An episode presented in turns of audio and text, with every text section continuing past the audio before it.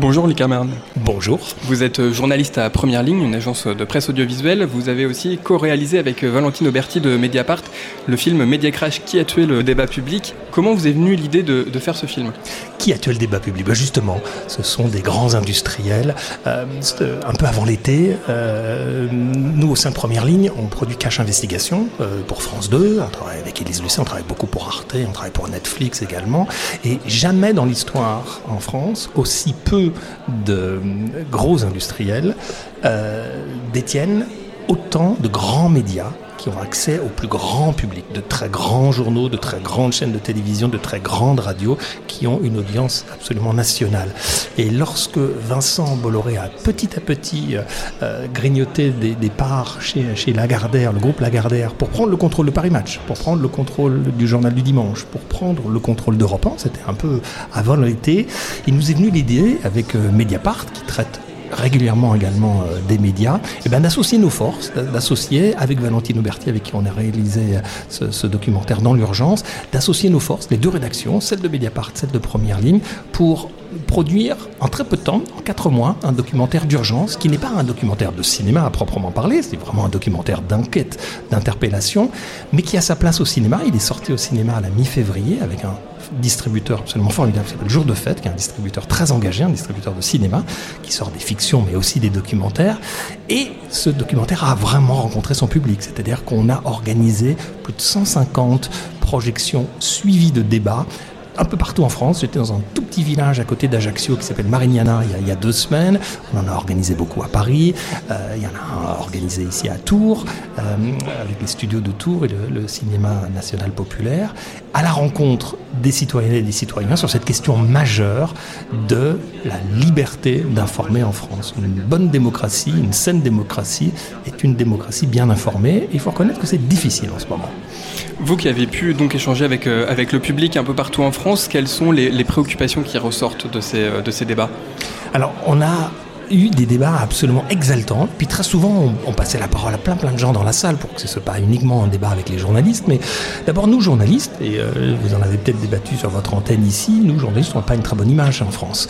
Euh, et pour euh, regagner la confiance des, des, des, citoyennes et des citoyens, pour qu'ils s'abonnent, parce que l'information a un coût, eh ben, il faut raconter nos coulisses, il faut raconter nos difficultés, il faut raconter les censures, il faut raconter les autocensures, il faut raconter les erreurs. Par exemple, j'ai vu qu'il y a un atelier ici aux assises du journalisme extrêmement intéressant sur comment reconnaître euh, ses erreurs. C'est assez facile de reconnaître ses erreurs, on s'est planté là-dessus, mais il faut le faire le plus vite possible, il faut le faire de la façon la plus transparente possible pour pouvoir regagner la confiance des citoyennes et des citoyens. Donc plein de questions sur la fabrique de l'info, plein de questions sur la pression des politiques, la pression des multinationales, la pression des procès. Comment est-ce que euh, on peut euh, sortir des enquêtes dans Cache Investigation, dans Mediapart, dans, dans les, les, les, les, et puis plein de questions sur toute une ribambelle de, de tout nouveaux médias qui de Far West, le site internet d'enquête à Bordeaux jusqu'à rue 89, Lyon, rue 89, Strasbourg, euh, le Ravi à Marseille. Voilà, plein d'enquêtes,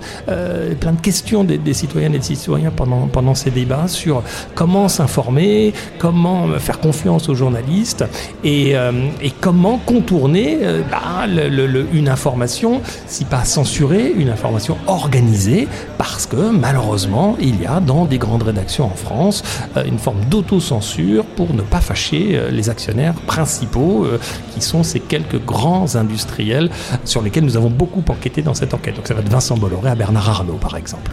Effectivement, vous vous expliquez, vous démontrez un petit peu dans, ce documentaire euh, les différents euh, moyens mis, euh, mis en œuvre par les milliardaires pour venir bafouer un petit peu cette liberté d'expression. Je pense notamment à cet exemple du Monde où vous expliquez comment le Monde a pu perdre des millions d'euros de revenus publicitaires pour avoir publié une enquête sur les activités de Vincent Bolloré en Afrique. Ça, c'est quelque chose qui est totalement ignoré du, grand public en, grande partie avant la diffusion du, film. Est-ce que vous, vous, pensez que la confiance commence à se regagner après, à la sortie de la salle de cinéma? Ah, c'est une bonne question. très souvent, il y, a, des gens très pessimistes dans, la salle de cinéma qui disent Oh, on n'arrive plus à être bien informé, c'est tellement rare les îlots d'information. Non, il y en a plein. Vous citez Le Monde, l'affaire était un peu connue. Pour la première fois, Louis Dreyfus, le, grand patron du, journal Le Monde, annonce le chiffre de 12 millions d'euros, entre 11 et 12 millions d'euros de pertes de revenus publicitaires à cause de pression de, Vincent Bolloré sur, sur Le Monde après un, article euh, où il, où il était mécontent. Le Monde a continué, le Monde a continué et continue encore aujourd'hui à beaucoup enquêter sur le, sur le groupe Bolloré de façon totalement indépendante. Mais c'est sûr que cette pression, Vincent Bolloré, c'est pas lui qui faisait de la publicité avec le groupe Bolloré, hein, c'est l'agence de publicité que contrôle Vincent Bolloré, qui s'appelle Avas, qui est aussi une agence de placement de publicité dans, dans euh, des annonceurs dans les grands journaux, avait demandé à ses annonceurs, euh, ou en tout cas avait, Vincent Bolloré avait donné en tout cas consigne à, son agence Avas de ne plus passer d'annonces dans le journal Le Monde, et donc ça a duré pendant deux ans. Et la somme est considérable. 12 millions d'euros en moins pour un quotidien comme Le Monde, c'est absolument considérable. Ils ont tenu. Leurs actionnaires ont tenu et, euh, la, rédaction, la rédaction a tenu. C'est sûr qu'une telle pression sur des médias beaucoup plus petits, c'est très dur de tenir. C'est très dur d'affronter de, des procès, c'est très dur de, recevoir des courriers d'avocats qui, peuvent menacer la survie économique de certains petits, de certains petits journaux. Donc, il y a, euh, votre question est intéressante, il y a une forme de pessimisme chez euh, certains spectateurs qui sont venus voir notre documentaire, mais nous, on leur a redonné la pêche en disant, mais non, au contraire, abonnez-vous, il y a plein de, et on la voit, hein, la, force de, jeunes journalistes ici euh, aux assises à Tours et, et des débats foisonnants sur un métier absolument passionnant. Euh, en revanche, il faut des garde-fous dans les rédactions pour laisser une indépendance totale aux, rédactions face aux grands actionnaires qui détiennent les grands journaux et les grandes radios privées de, notre pays. Alors justement, le, thème de ces assises, c'est journalisme et politique. Euh, les politiques ne sont pas non plus euh, euh, exempts d'exemples justement de, pression sur, sur les médias. Quels sont les leviers qu'ils mettent en place et comment les médias peuvent s'en prémunir? Alors, il faut reconnaître qu'on a un service public puissant en France, vraiment les, les, les, radios du groupe Radio France en région, les France 3 régions, les grandes chaînes. Nous qui travaillons très régulièrement pour France 2, nous, nous première ligne. Donc on est une petite agence de presse privée, une petite agence de presse indépendante. On est une petite cinquantaine de, collaborateurs. Et, euh, il, faut, souligner qu'on a une très grande euh, liberté euh, éditoriale en travaillant sur le service public où on peut taquiner jusqu'au plus haut sommet de l'État, les plus grands ministères. Et comment s'en prémunir? En enquêtant.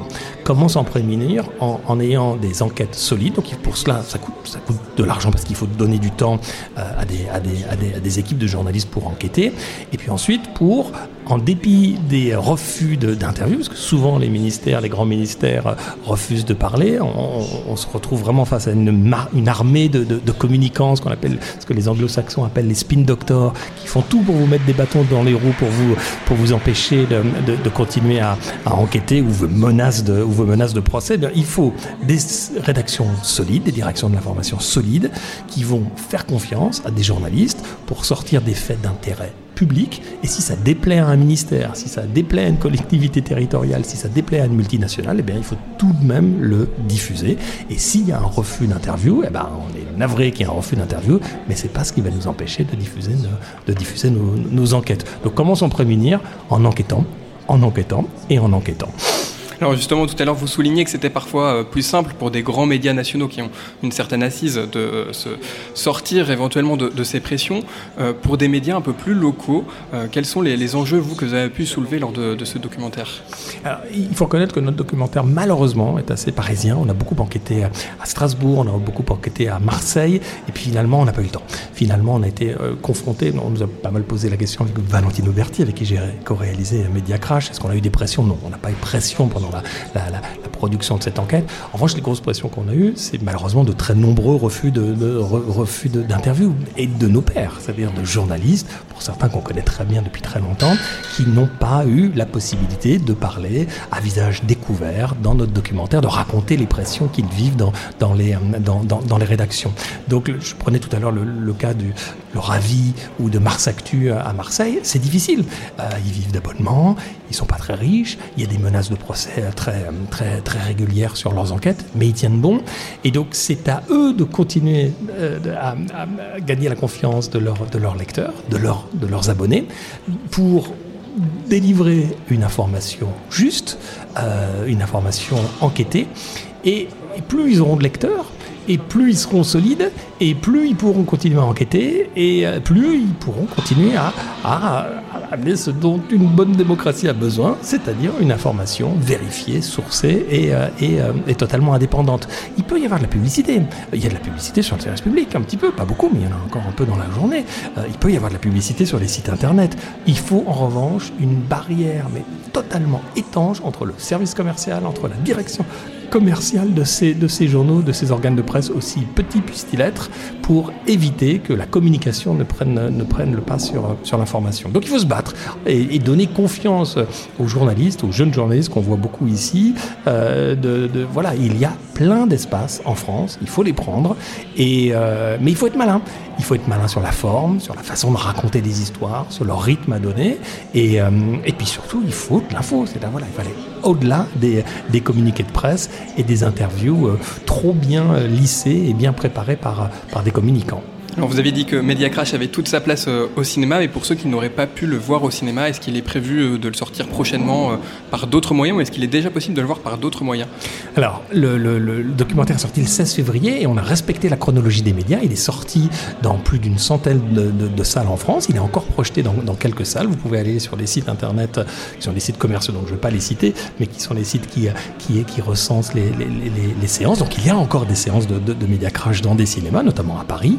Euh, et d'ici une dizaine de jours, il va être remis en ligne sur le site de Mediapart, qui est coproducteur avec nous, première ligne du, euh, du, documentaire. Donc il va être mis en ligne sur le site de Mediapart pour les abonnés de, de, Mediapart. Alors on nous taquine un peu en nous disant mais pourquoi il n'est pas sur YouTube? Mais Parce que ce documentaire a un coût, l'information a un coût et on ne peut pas le diffuser gratuitement sur, sur, sur, sur YouTube. On a dépensé beaucoup d'énergie à, raconter ces, ces, différentes histoires, à donner la parole, parce qu'on a quelques, quelques révélations importantes dans, dans, dans, le documentaire. Donc voilà, il sera pour les abonnés de Mediapart en ligne d'ici une dizaine de jours. Alors aujourd'hui, il est diffusé en France. Est-ce que vous pensez qu'il pourrait aussi trouver un relais à l'étranger? Il y avait une projection, euh, il y a eu plusieurs projections en Belgique et en Suisse, mais encore une projection vendredi dernier. Valentine Auberti, la co-réalisatrice, qui elle travaille chez Mediapart, Valentine, euh, était, euh, était en débat dans un cinéma à Bruxelles vendredi dernier. Donc oui, on a un distributeur international, une version anglaise est, est en cours. Je crois que c'est assez universel ce qu'on dénonce dans toutes les grandes démocraties. De très nombreux industriels mettent la main sur des grands médias pour contrôler l'information, pour éviter que des histoires, sortent, très souvent aussi c'est ça, hein, ou pour s'acheter de l'influence. Lorsque vous êtes un grand patron, vous pouvez aussi rencontrer les politiques plus facilement lorsque vous avez un grand média qui les invite euh, devant un micro comme, euh, comme, euh, comme celui-ci dans, dans, les matinales radio. C'est de l'influence, voilà, c'est de l'influence. Alors si les journalistes sont totalement libres de faire leur travail, tout va bien. Les industriels peuvent parfaitement investir dans, dans, des, dans des journaux. Il y a plusieurs pistes. Hein. L'une des pistes, c'est de mieux réguler. Il y a une loi qui date de 1986 qui est totalement obsolète sur la, sur la, sur la concentration des médias. Il y a une commission sénatoriale qui avait des, des propositions assez timide, euh, dont le rapport est sorti il y a quelques, il y a quelques semaines. Non, il faut, c'est une question éminemment politique, il faut absolument réguler euh, euh, l'actionnariat des très grands médias qu'il ne soit pas aux mains uniquement de grands industriels qui, pour la plupart, dépendent beaucoup de commandes publiques. Donc ça devient des sujets politiques. Justement, comment attirer l'attention politique sur ce phénomène de concentration des médias et comment faire comprendre aussi les, enjeux démocratiques que cela soulève? Bah, C'était l'objectif de Media Crash qui a tué le débat public, cette, cette, enquête qu'on a sortie qu'on a sorti au, mois de, au mois de février. Sincèrement, on espérait que le, pendant la campagne présidentielle, les, candidats en parleraient un petit peu plus de la concentration des médias. Les, questions ont été posées, je, souvenir d'entendre Nicolas Demorand sur France Inter poser la question aux, candidats à la présidentielle sur la, concentration des médias. Mais non, malheureusement, ça n'a pas été un grand thème de campagne. C'est dommage. Je suis ravi d'en parler à votre micro. Je suis ravi que ce documentaire ait encore une vie. On fera sûrement une suite. On va continuer à s'intéresser aux histoires qu'on a, qu'on a dénoncées. Et puis plein d'autres. Hein. Vraiment, il y, a, le Fonds pour une presse libre. Il y a un groupe de pression qui s'est organisé qui s'appelle Stop Bolloré. Il y a Reporters sans frontières qui a, qui a mené une grande campagne. Reporters sans frontières fait quelque chose de très intéressant. Ils interpellent aussi l'ARCOM, qui est le nouveau CSA, pour mieux réguler des dérapages, notamment sur l'antenne de CNews, qui est devenue malheureusement qui n'est plus une chaîne d'information pluraliste, mais qui est devenue une chaîne d'opinion avec beaucoup, énormément d'opinions de droite et de droite euh, et de droite extrême, alors qu'ils ont une autorisation publique d'émettre euh, une, autorisation de la TNT. Et donc oui, oui, c'est éminemment politique. Il faut absolument réguler, euh, beaucoup plus réguler les, les grands médias en France. Merci beaucoup, Louis Kerman, d'être venu nous parler de, de Media Crash, qui a tué le débat public, le film que vous avez donc co-réalisé avec Valentine Auberti de Mediapart. Merci à vous.